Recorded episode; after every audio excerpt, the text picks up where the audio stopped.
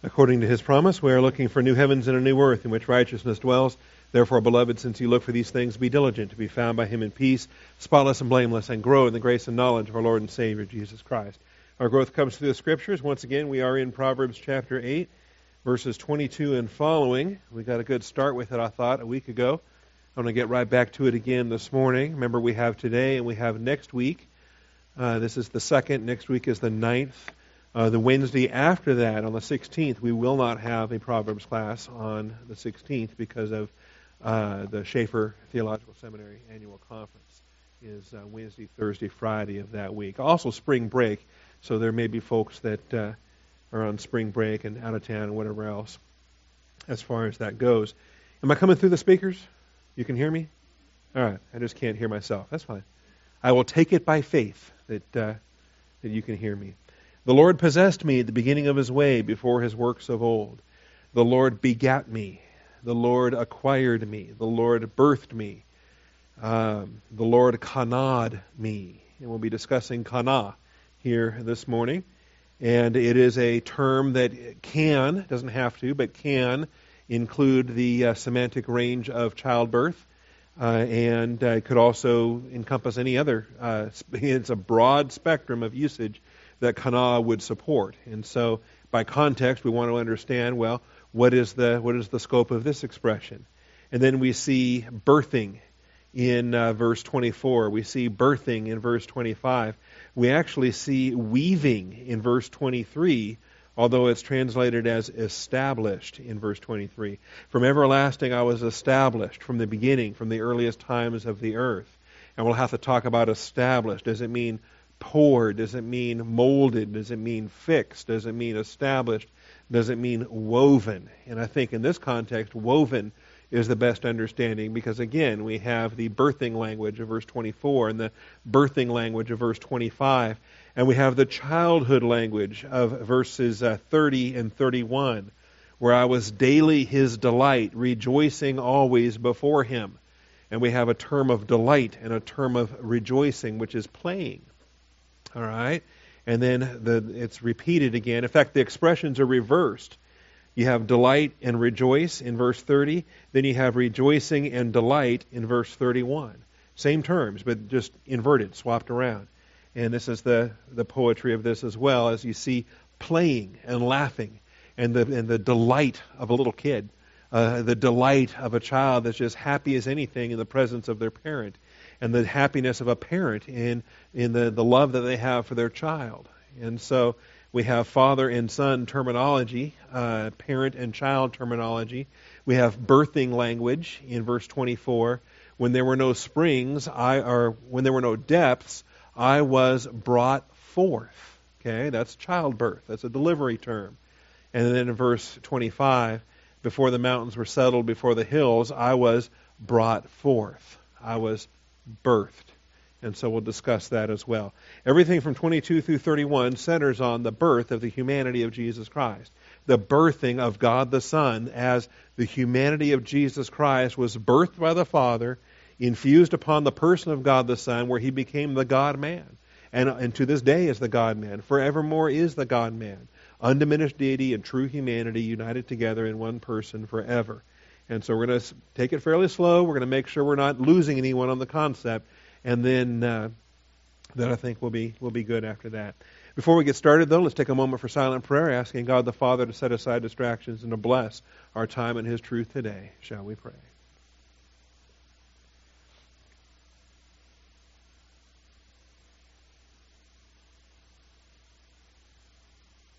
Almighty Father, we do come before you this morning, thankful for your truth, thankful for your faithfulness asking, Father, for your blessing upon our time together in your word this morning, for distractions to be set aside. Also, technically, Father, in terms of the equipment that we use, that the message today would not be impaired by any of the snapping or popping or issues that the microphone was having Sunday night. Thank you for being faithful, Father. Uh, we, we rejoice, Father, the, the desire that we have for uh, high quality recordings and equipment, the desire to uh, put these MP3s on the website is not uh, not, we're not trying to show off or, or produce anything for the entertainment value, Father. We just want clear, effective communication for brothers and sisters that need your truth. And we know that you use the website in powerful ways, Father, around the country, around the world. And uh, we have brothers and sisters that do not have uh, access to face to face teaching, and yet uh, they're able to be fed by virtue of this provision. I thank you for the grace that makes it possible. I thank you for the uh, truth of your word and the faithfulness of the Holy Spirit. Father, we're studying some deep, deep things this morning, and I just want to thank you for opening the eyes of our understanding. And I thank you, Father, in Jesus Christ's name. Amen. All right, we are in point three in the outline. Which is slide five. I should write that down next time. It's not working. It might work better if I turned it on. The demons in the pulpit. Like I tell you, Sunday uh, afternoon, and I wasn't here to hear it. I was in the library with the teenagers.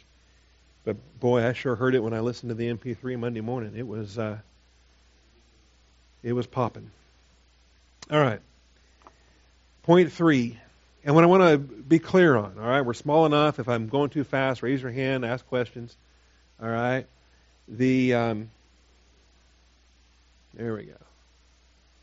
Just a little slow. Has to warm up in the morning. I, I can relate.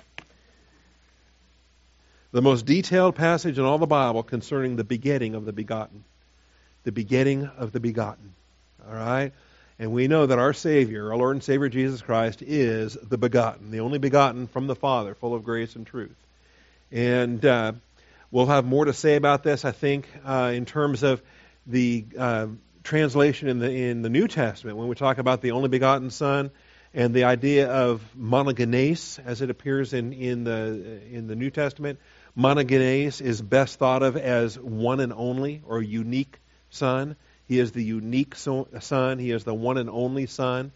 Um, that the idea of monogenes connects to genos in terms of kind. It does not connect to genao in terms of born or birth.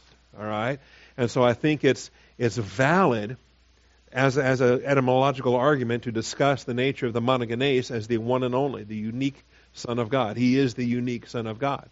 But in the best understanding of monogenes that we have, we don't want to throw everything out the window and, and deny the nature of the Son as begotten. He is begotten. And we have other passages that address him as begotten, besides just the monogenes terms that we have, for example, in John 3.16. Here, elsewhere, we have begotten. Today I have begotten you, right? Psalm 2. He is the begotten one. And uh, there are other sons of God in terms of the fallen angels, the elect angels. There are angels that are called sons of God, the B'nai Ha Elohim. And they are B'nai, they are sons, but they are not begotten. They are created. All right? And, and when Satan was rebuked, was, he was rebuked with respect to the day in which you were created. He was a created being as he was rebuked. No angel is begotten. But God the Son, in his humanity, is begotten. And that's what we want to be clear on, okay? And so we're, we're, we're talking in big themes and things that I'm usually not comfortable talking about because I'm not a abstract kind of guy. I'm a concrete kind of guy. Just give me the point, spell it out, let me list them, let me see them.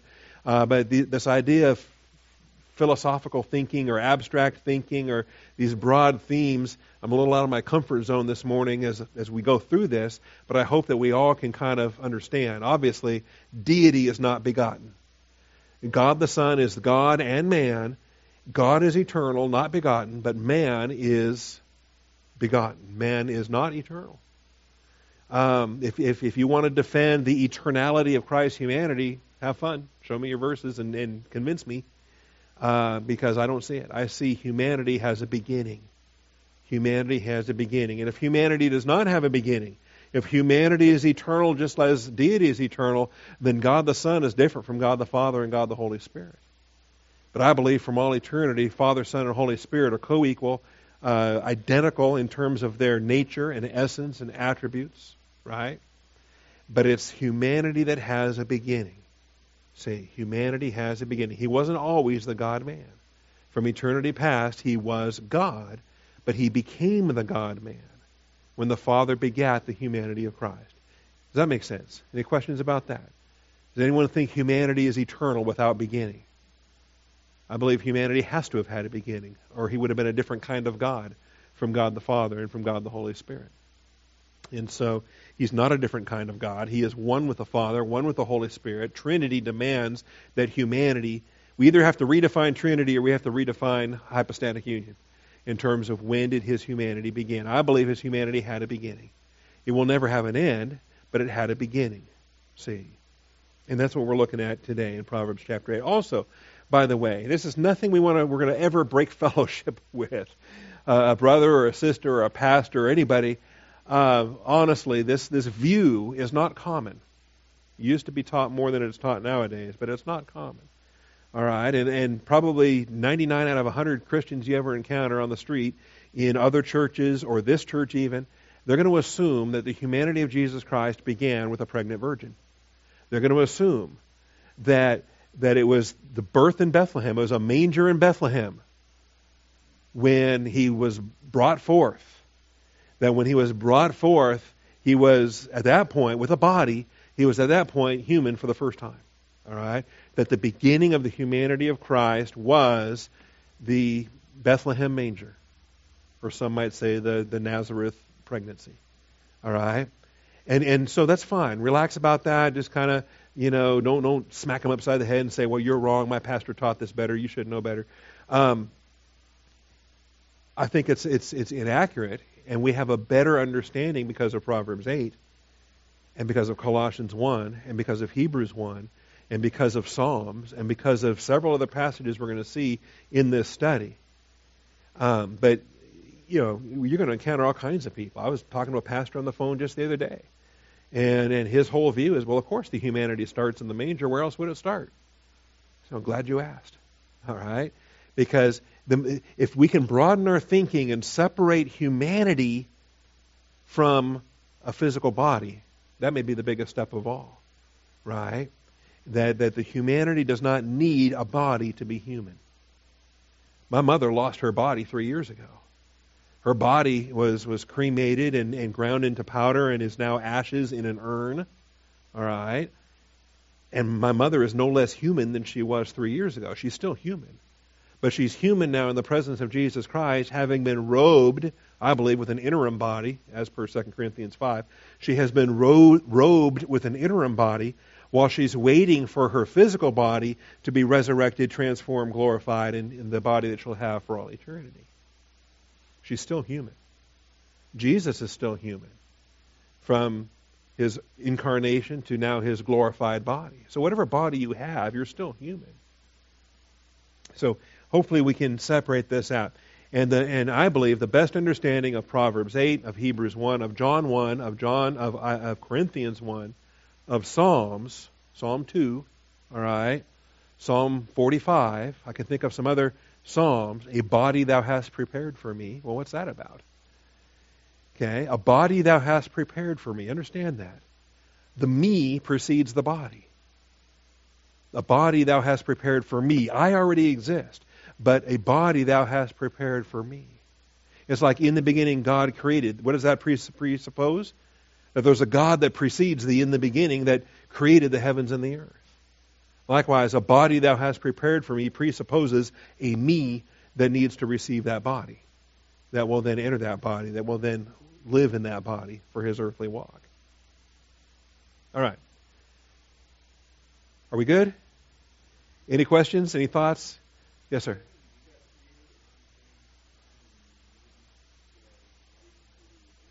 That does not mean that we were created at the same time. No. But you could think so, and it's, it's worth pondering. Uh, because uh, as far as our existence is concerned, and how procreation brings about a new soul and a new person and a new being, uh, I mean, were we in the loins of Adam when Adam sinned? Yes. But were we in the loins of Adam before there was an Adam? No. In terms of Adam was created, and, and the creation of Adam and Eve, in on day six. Then, as soon as Adam was on this earth, we can say that we were in the loins of Adam genetically, in potential, but not in reality. God the Son was was existent from the beginning. In, in with the Father, John 1 1. In the beginning was the Word, the Word was with God, the Word was God.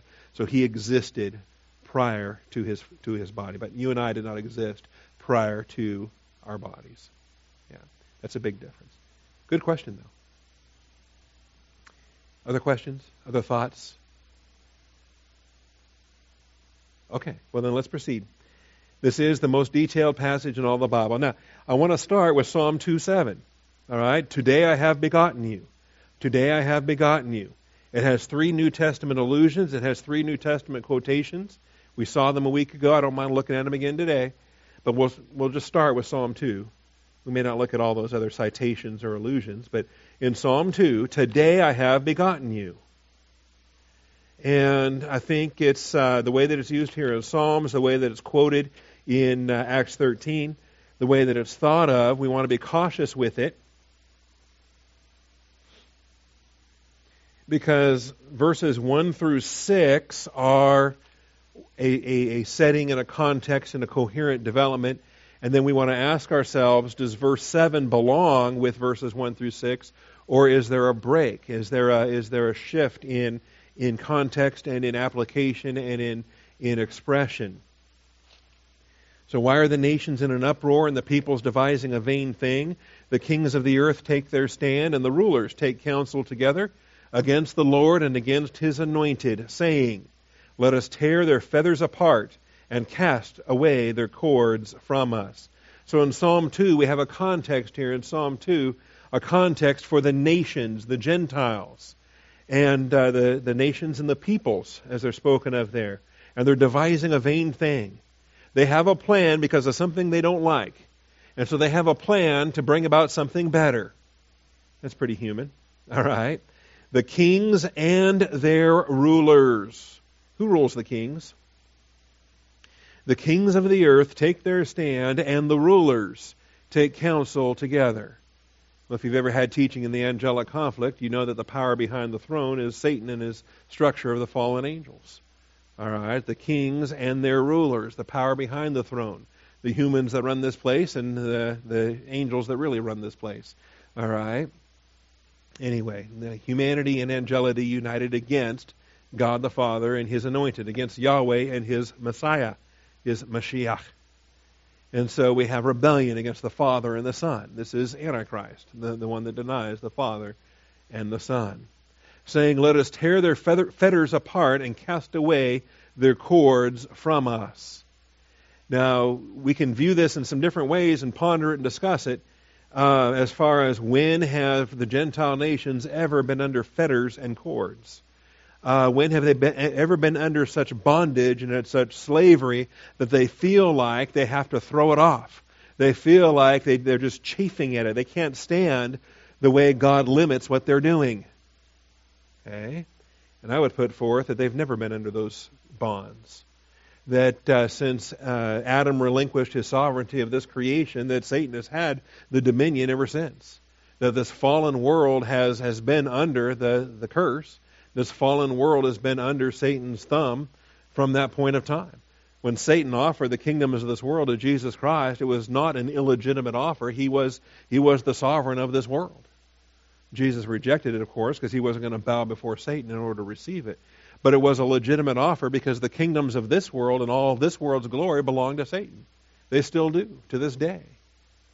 I don't believe it's until the, um, of course, the rapture of the church. Then the restraint is lifted. He's got free reign through the tribulation.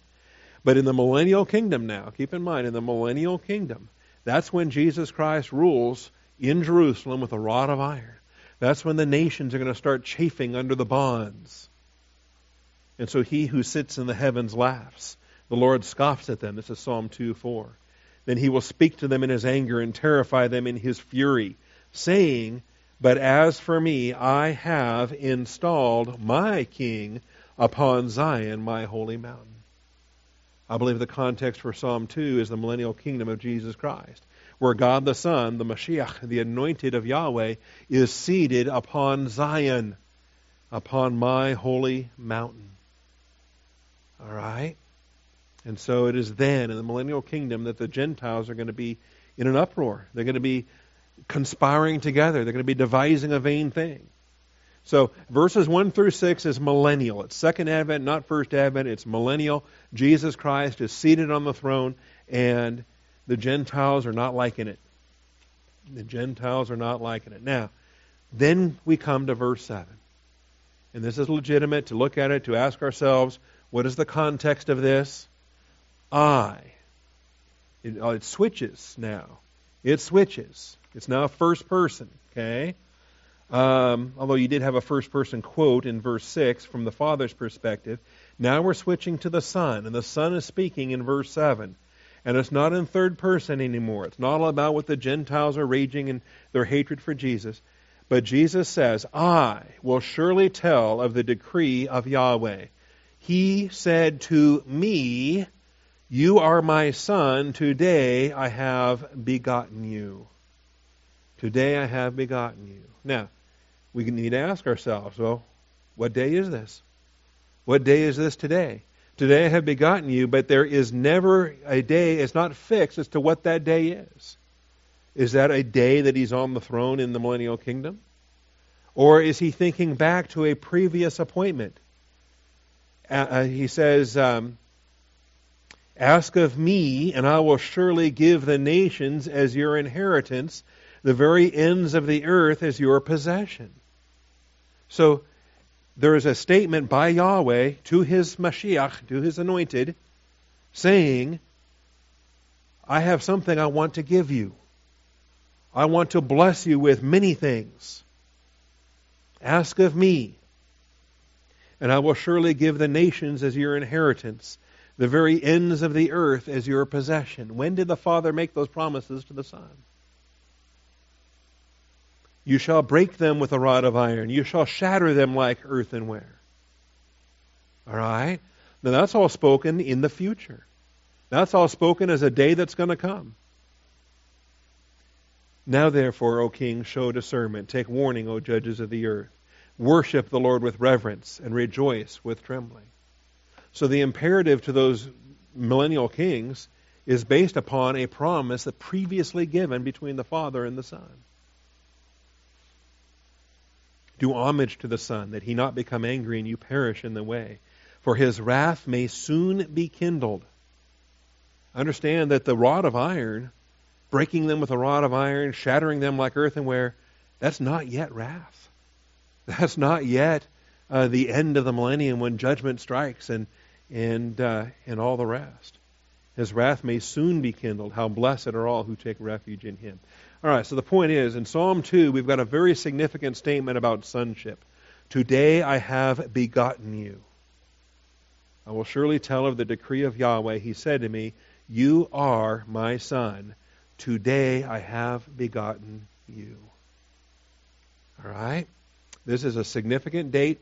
It is it's quoted three times in the in the New Testament. It's alluded to three other times uh, at the baptism at the river Jordan in Matthew 3:17, the voice opened up from heaven and said, "This is my beloved son."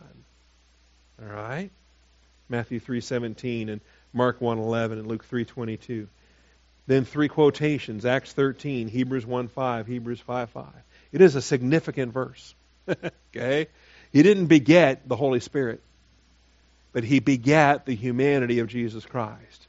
And there is a unique partnership between the Father and the Son. That's why Jesus said, I and the Father are one. That's not to denigrate the Holy Spirit or diminish the third member of Trinity, but it's to show the, the, the, the unity and the love between the Father and the Son. I just want to make sure that we're clear on that as we move forward. So we don't know what day this is. It doesn't say what day it is. Uh, Psalm 2 doesn't tell us what day it is, but it was prior to the millennium. It was prior to the, to the rod of iron. It was prior to the nations in an uproar. It was prior, and I think it was prior to every other thing you can point to. It was prior to, this is the alpha moment of what we're looking at. It's called today because it's the only day there's ever been. It's day one. You understand? All right. Well, we'll talk about that some more as well uh, Acts 13, Hebrews 1, Hebrews 5, in all of those contexts, we see how significant the, the issue is of sonship. Let's go to Psalm 89, and again, we'll see the significance of sonship. Psalm 89, verses 26 and 27. And this is uh, a powerful psalm as it's fellowshipping, it's dwelling upon the eternal promises to David, and yet also identifying the spirit realm, the, the realm of angels, an eternal dimension to things. I will sing of the loving kindness of the Lord forever. To all generations I will make known your faithfulness with my mouth. For I have said, loving kindness will be built up forever. In the heavens you will establish your faithfulness. I have made a covenant with my chosen. All right? I have sworn to, and in maybe part of the problem is we keep translating David as a proper name. How about my beloved? All right? David in terms of love and, and the beloved one. I have sworn to David, my servant. I will establish your seed forever and build up your throne to all generations. All right, so this is a powerful chapter, and it's focused on the promise made to David. Just like uh, the promise made to Abraham was to Abraham and to his seed, the promise made to David was to David and to his seed. All right? That Jesus Christ is the seed of David, seed of Abraham. And that's what we're looking at here. All right. The heavens will praise your wonders, O Lord, your faithfulness also in the assembly of the holy ones. This is, these are the angels in heaven in the divine council. For who in the skies is comparable to the Lord? that, that liar that said, I will be like the Most High God? No, not him, not even close.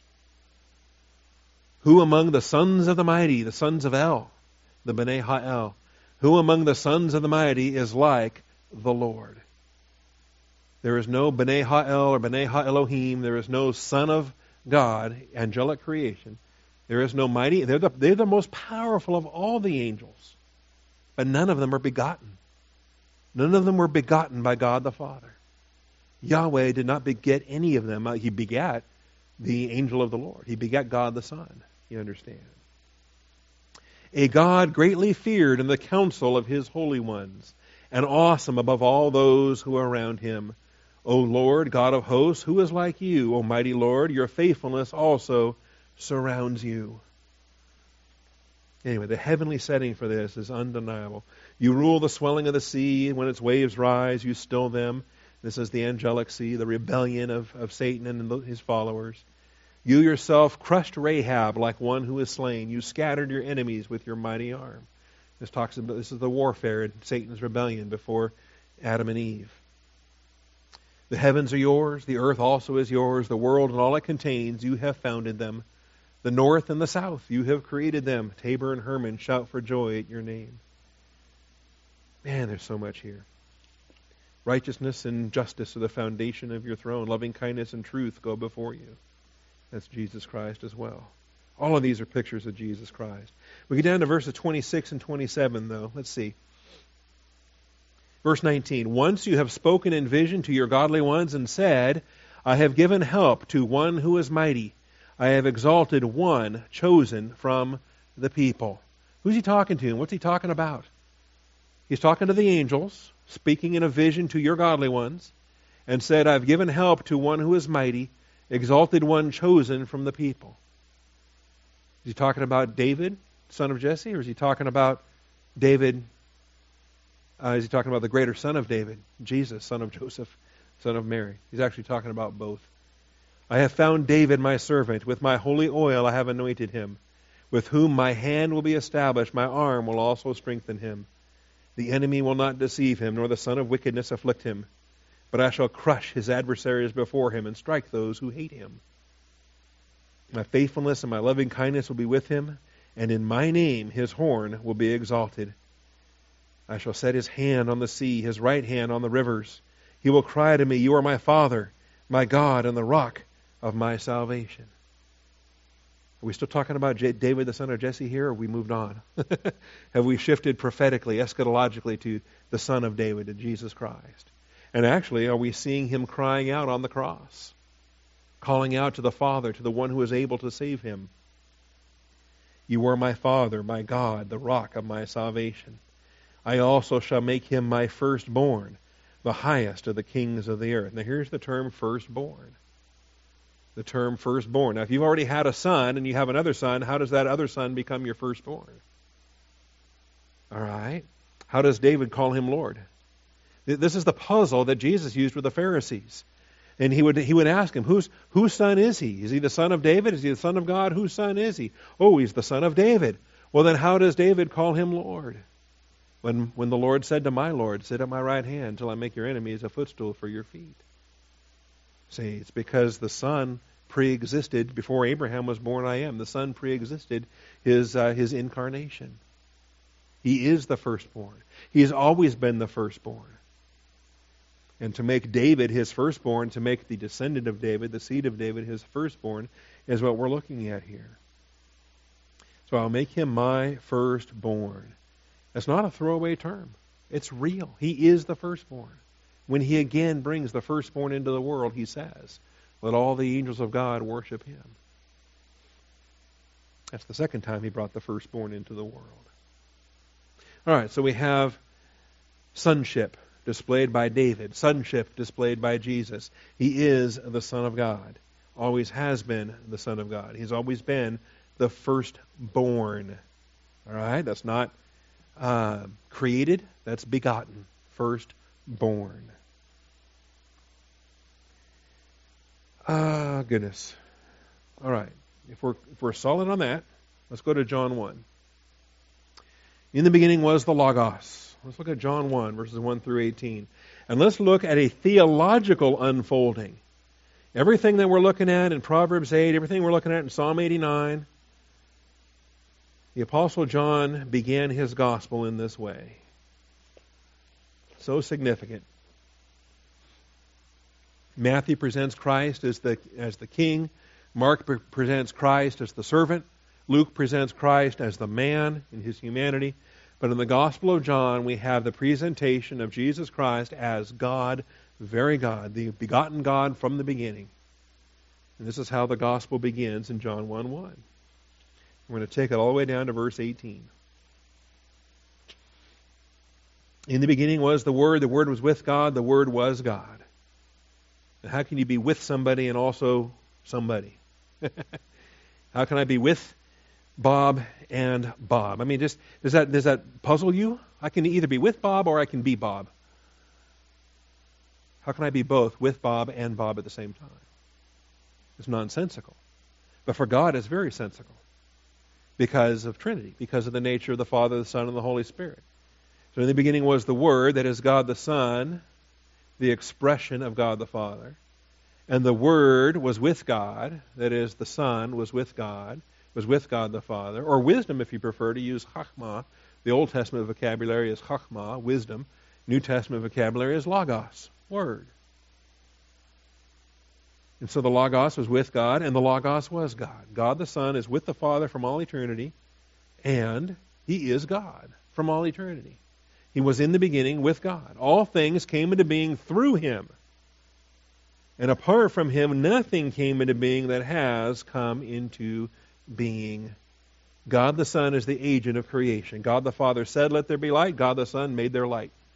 God the Son, God the Father said, Let there be. God the Son made it happen.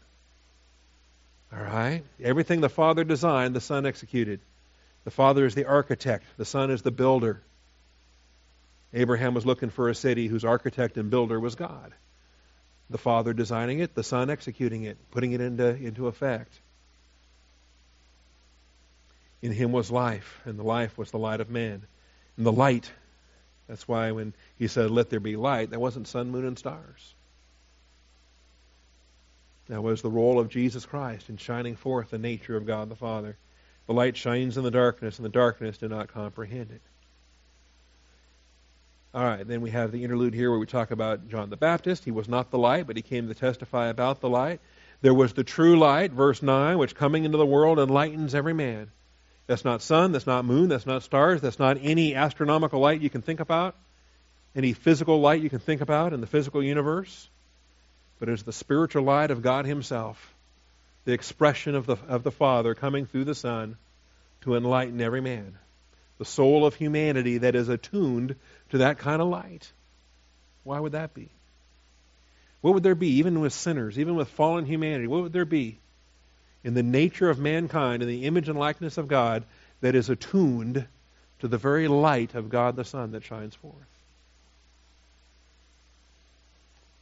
Well, because it's the nature of, of God Himself. It's the nature of the Son and us in His image. All right. Enlightens every man. He was in the world, the world was made through him, the world did not know him. He came to his own, and those who were his own did not receive him. But as many as received him, to them he gave the right to become children of God, even to those who believe in his name. And so by faith, those that receive the gospel, by faith, we become sons of God. We become like the Son of God. We become begotten. All right? Even to those who believe in his name, who were born, begotten, not of blood, nor of the will of the flesh, nor of the will of man, but of God. And we become begotten of God when we place our faith in Christ. We're a new creation. That new creation, begotten of God. And so the Word became flesh and dwelt among us. Notice, before he had a body, he existed because the Word became flesh. The Word was with God, the Word was God, the Word created everything, but then the Word became flesh. This is the incarnation of Jesus Christ. In Latin, you have carne, you have uh, you have flesh, right? And we saw his glory. Glory is the only begotten from the Father, full of grace and truth. Notice, only begotten from the Father. He's the one and only, the uniquely begotten. Uh, that's why John testified, saying, This was he of whom I said, He who comes after me has a higher rank than I, for he existed before me. Well, that spells it out right there, doesn't it? I'm here to introduce somebody, and he will arrive after me, but he was here before me. He's been here from the beginning. He is God, very God. All right. The law was given through Moses. Grace and truth are realized through Jesus Christ. No one has seen God at any time. This would be the Father. The only begotten God, this would be the Son, who is in the bosom of the Father, he has explained him. All right. Now we're back to the bosom language again from Sunday morning. All right. I'm glad my mom wasn't here to hear that. That would that would have been all that bosom language from Isaiah. All right. But here's the Father's bosom. And here's the Son in the Father's bosom. And the tenderness of that love between the Father and the Son. And the begotten God in the bosom of the Father. He has explained him. All right, so this is the Gospel of John's theological unfolding. In John, it says, um, in the beginning was the Word, the Word was with God. In, in Proverbs, it says, from the beginning was with the wisdom acquired. So instead of in the beginning was the Logos, we have from the beginning was the wisdom acquired, consecrated, and birthed. Acquired, consecrated, and birthed. And I'm, I'm going to change those terms, by the way. I think uh, begotten, woven, and birth would be the better way to phrase that. Begotten, woven, and birthed. And I apologize because I meant to change that slide before this morning. The uh, kana I'm going to render as begotten in verse 22. Rather than consecrated or established, I'm going to translate that as woven in verse 23. And then birthed uh, is where it says brought forth in verse 24 and in verse 25. Begotten, woven, and birthed.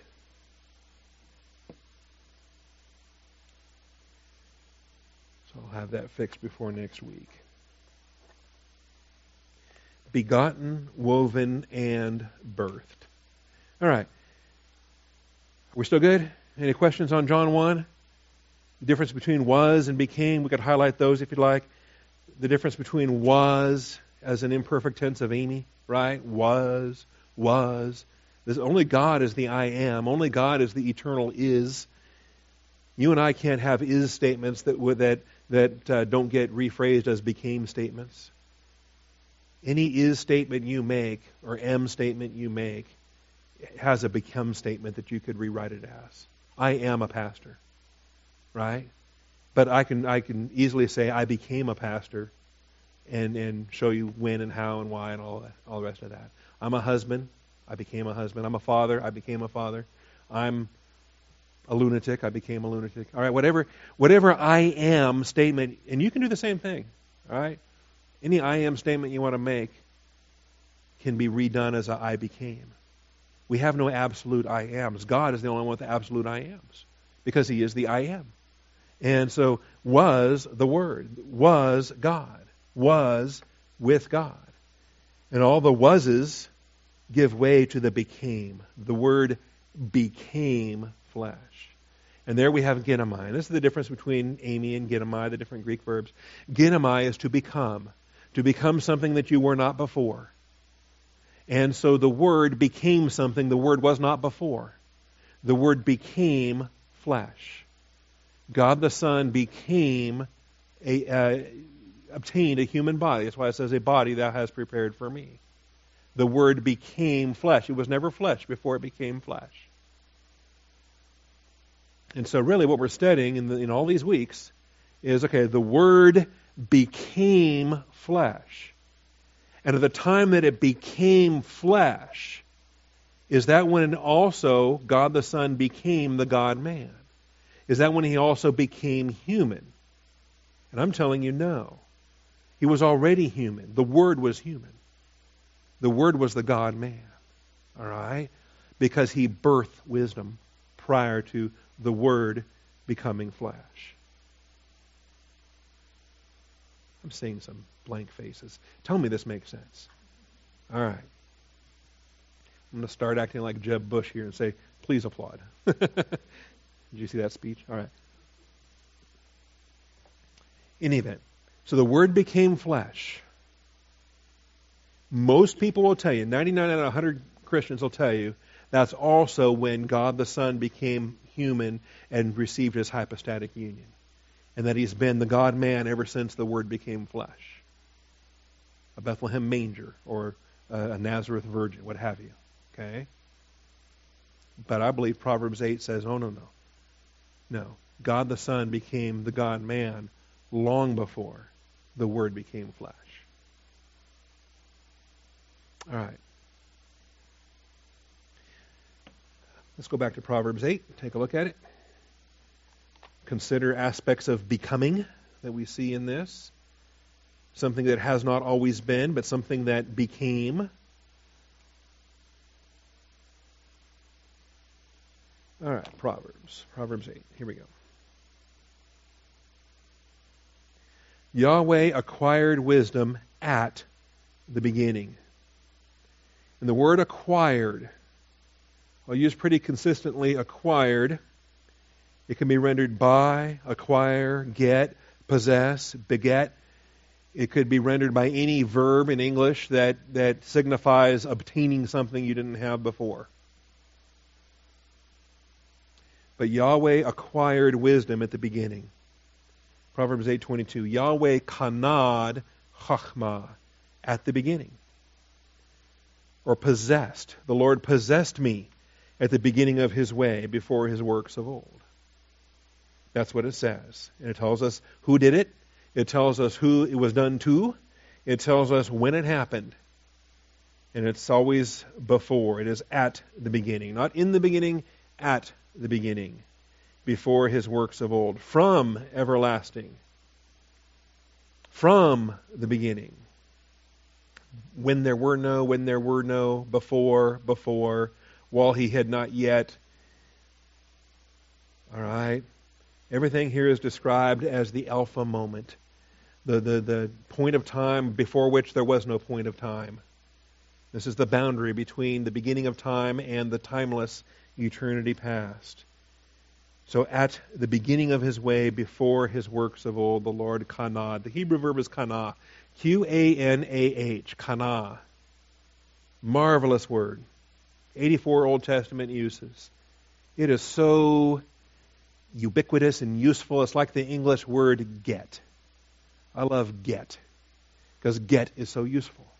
Do you get what I'm talking about? Get. All right? Get it yet? Get. And we talk about all the things that we get or we get to. Think about what you get to do. All right? Or in things that you want to do, but you don't get to do. Why, why is get so useful? Get um, speaks of an acquisition, something that you did not previously have, but now you have obtained it. Like you get a clue, you get a headache, you get confused, you get bored, all right, you get um, anything, you get tired. Getting speaks of something you didn't have and now you have it, an acquisition. And that's what the verb is. And so there's there's an infinite number of ways you can get something. You can buy it, right? And you might use this word. Okay? I got a car last month. Well, what does that mean? Does it mean I stole it? does it mean I, I, I, I inherited it? Does it mean I purchased it? Does it mean I built it from scratch? Does it mean I birthed it? okay? That'd be painful. But the word get, the word get says nothing at all about how, the mechanism, anything. It is, it is just it is a it is a ubiquitous term that can be used in all sorts of things. 69 out of the 84 uses there's there's money involved, and so we can render it as buy. All right, and there's nothing wrong with translating it buy if there's money involved. Uh, the Lord bought me at the beginning of His way. We could we could translate it like that if there was something in the passage that indicated there was money spent or it was obtained somehow through a, a, bill of sale. That's not this context, so we're fine with that. If if there's um, if there's a pregnancy involved and an actual childbirth, well then the uh, the um, term is understood as begetting, conceiving. Okay, a woman who finds that she has gotten herself with child. What does that mean? Okay, well, there's a use of gotten or a use of get that uh, comes across in English like it comes across in Hebrew, kana. It could be acquire, to possess, to beget, to uh, steal. You could even steal something. Uh, you could inherit something as far as what you get when your, your parents die or whatever else. But the point being is that what's stressed is the acquisition. What's stressed is the moment where you begin to possess something. Not just that I possess something, right? I possess this pen. Well, when did I begin to possess this pen? I haven't always possessed this pen. I wasn't born with this pen. When did I get this pen? I don't have it anymore. All right. So get. Yahweh got me at the beginning of his way before his works of old. That's when Yahweh got me. That's when Yahweh got me. All right. Now, if getting is something that you didn't have before, but now you have it now, when was there a time that the Father did not have the Son? There was never a time that the Father did not have a Son. God the Father always had God the Son, and God the Father and God the Son always had God the Holy Spirit. But when did the Father get the humanity of God the Son? All right, that's what we're talking about. When the Father birthed the humanity of God the Son when the Father conceived the humanity of God the Son. And when the Father infused that humanity onto the Son rather than the Holy Spirit. Okay? Now, the verb to beget, the very first use, by the way, is a child term in, in Genesis 4. And we're familiar with this. Genesis 4, the very first baby.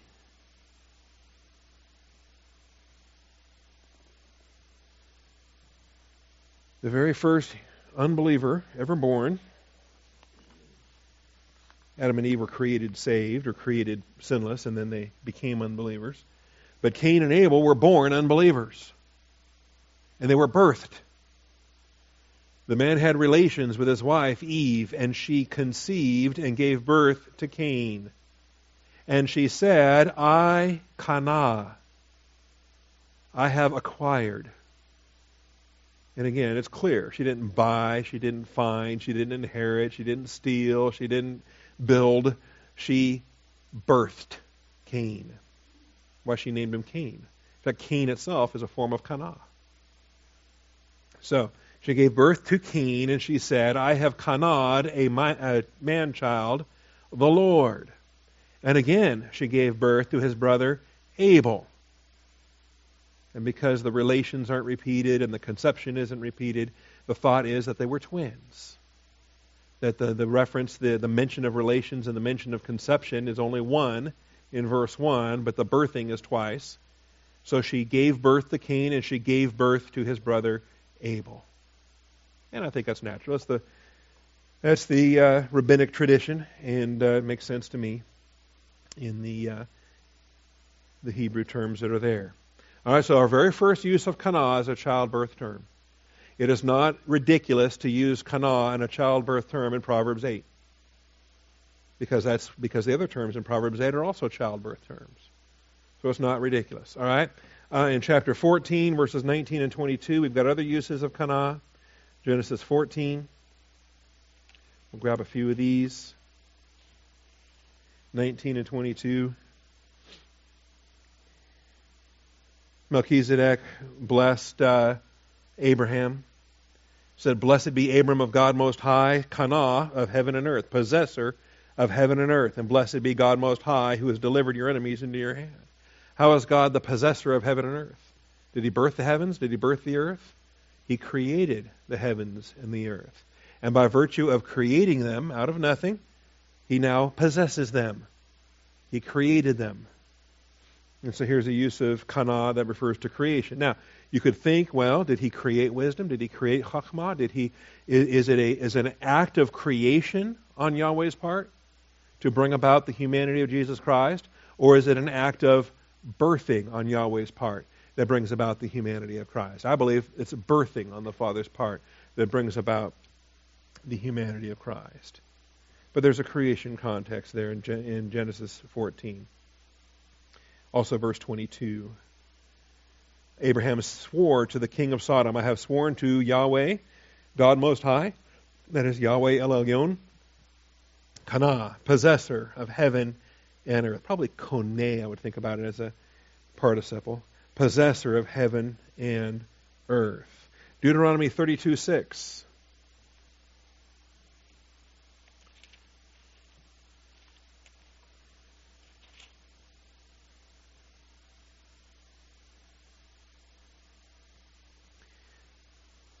Deuteronomy 32. By the way, this is the first prophecy of the tribulation of Israel in this chapter. That Israel will have a tribulation and will have to be brought back to God. Verse 5 says, They have acted corruptly towards him. They are not his children because of their defect. They are a perverse and crooked generation. Do you thus repay the Lord, O foolish and unwise people? Is he not your father who has bought you? He has made you. He has established you. And I can't remember which one of those is kana. I think bought you is kana. He has made you. He has established you.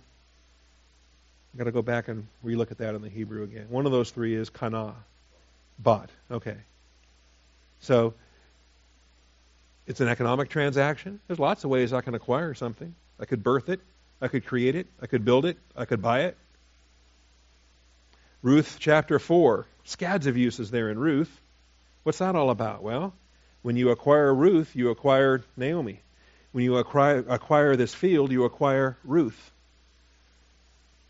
Ruth 4, and this was too much for Knucklehead. He didn't want, uh, he wanted the land. All right. Joshua judges Ruth.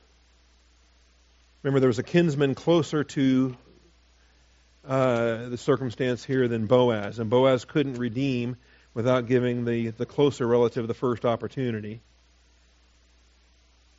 We don't know his name. I call him Knucklehead. Because he could have married Ruth. So he said to the closest relative, Naomi, who has come back from the land of Moab, has, has to sell the piece of land which belonged to our brother Elimelech. So I thought to inform you, saying, Buy it before, or, or it here before those who are sitting here and before the elders of my people, if you will not redeem it, or if you will redeem it, redeem it, but if not, tell me so that I may know, for there is no one but you to redeem it, and I am after you. And he said, Oh, I'll do it. I'll redeem it.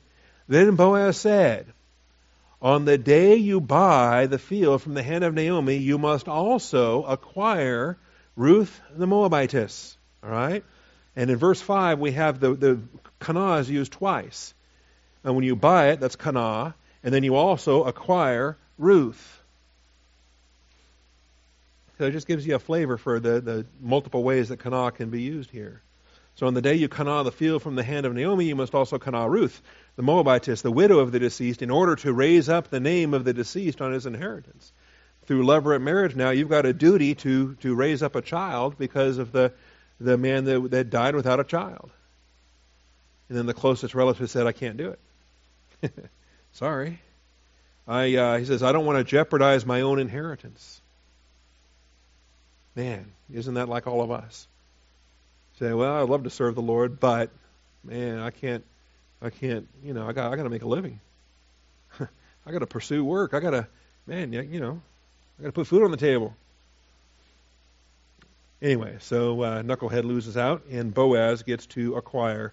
So, at verse 8, the closest relative said to Boaz, Get it for yourself. Kana it for yourself. He removed his sandal, and Boaz said to the elders, Your witnesses. Today I have got gotten from the hand of Naomi all that belonged to Elimelech and all that belonged to Chilion and Mahlon. Moreover, I have gotten, acquired Ruth the Moabitess, the widow of Mahlon, to be my wife, in order to raise up the name of the deceased on his inheritance, so that the name of the deceased will not be cut off from his brother or from the court of his birth, as you are witnesses to this day.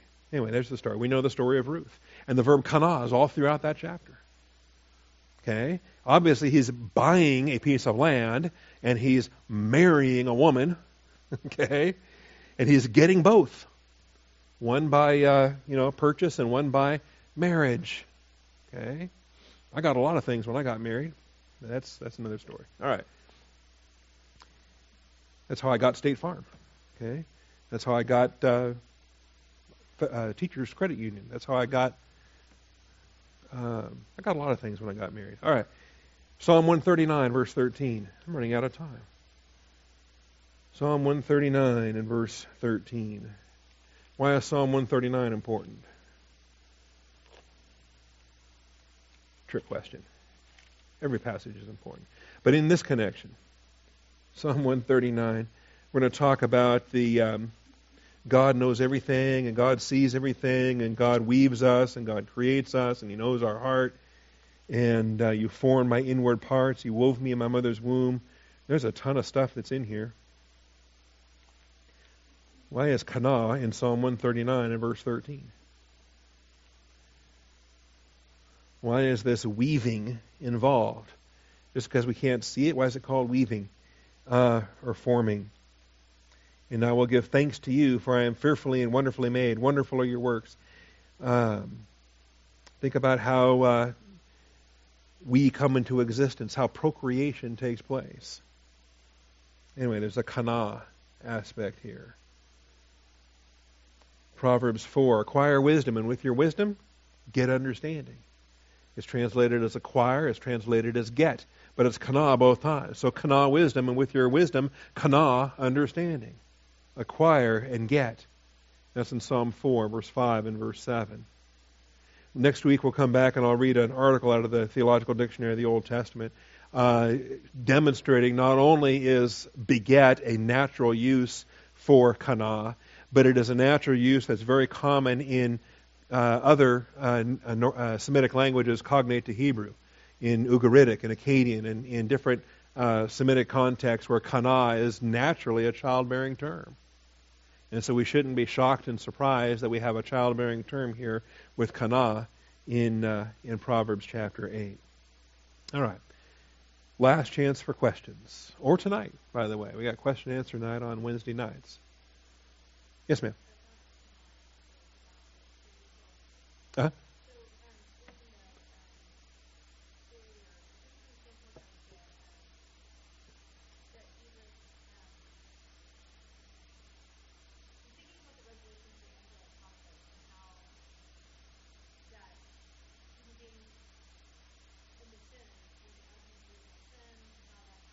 Mm-hmm.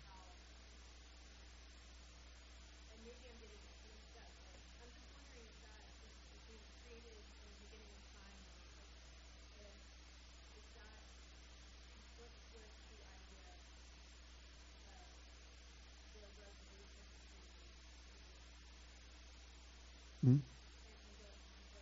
Right. A marvelous question. I'm going to repeat it too for uh, anybody listening on MP3 file. the, the concept of the birthing of the humanity of Christ prior to the creation of angels, prior to the fall of angels, prior to the uh, angelic rebellion and so forth, how does that does that contradict or does it damage? Does it does it change our understanding of the angelic conflict and how it is that humanity is the resolution to the angelic conflict? I think it actually contributes to the whole idea, because if in fact, um, why w- without that, without without God the Son already being human and the, the rebellion of angels, why then does the creation of humanity resolve a problem that the angels were having? See, however, if in fact the fall of the angels is precisely because of the humanity of Jesus Christ, because uh, that that seat is intended for his son, not intended for Satan. In other words, the angels rebelled because they did not want, they did not appreciate the idea of this inferior creation coming after them. And, and part of the fall of Satan was looking forward to being servants to inferior beings. And so, if in fact the, that is the nature of the fall of Satan, then the humanity of Christ is already a part of that. And, and the birthing and the creation of Adam, making Adam in the image of God, has a whole new dimension if God the Son is already human. See? Because, and, uh, all of that connects. So we'll, we'll have more to say on that in the, in the in the weeks ahead. Yeah, we'll have more to say about that because when you get to Proverbs 8, 31 and 32, the Son is not delighting in angels. He's delighting in the world, his earth, having his delight in the sons of men. He does not play with the angels like he plays with the humans. And that's because he is the God man, not the God angel. So, yeah, that's a great question. We'll have more on that too. Yes, ma'am. Okay.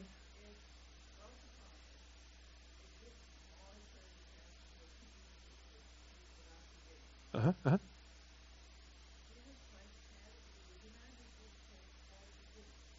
Yes. His humanity would be everlasting.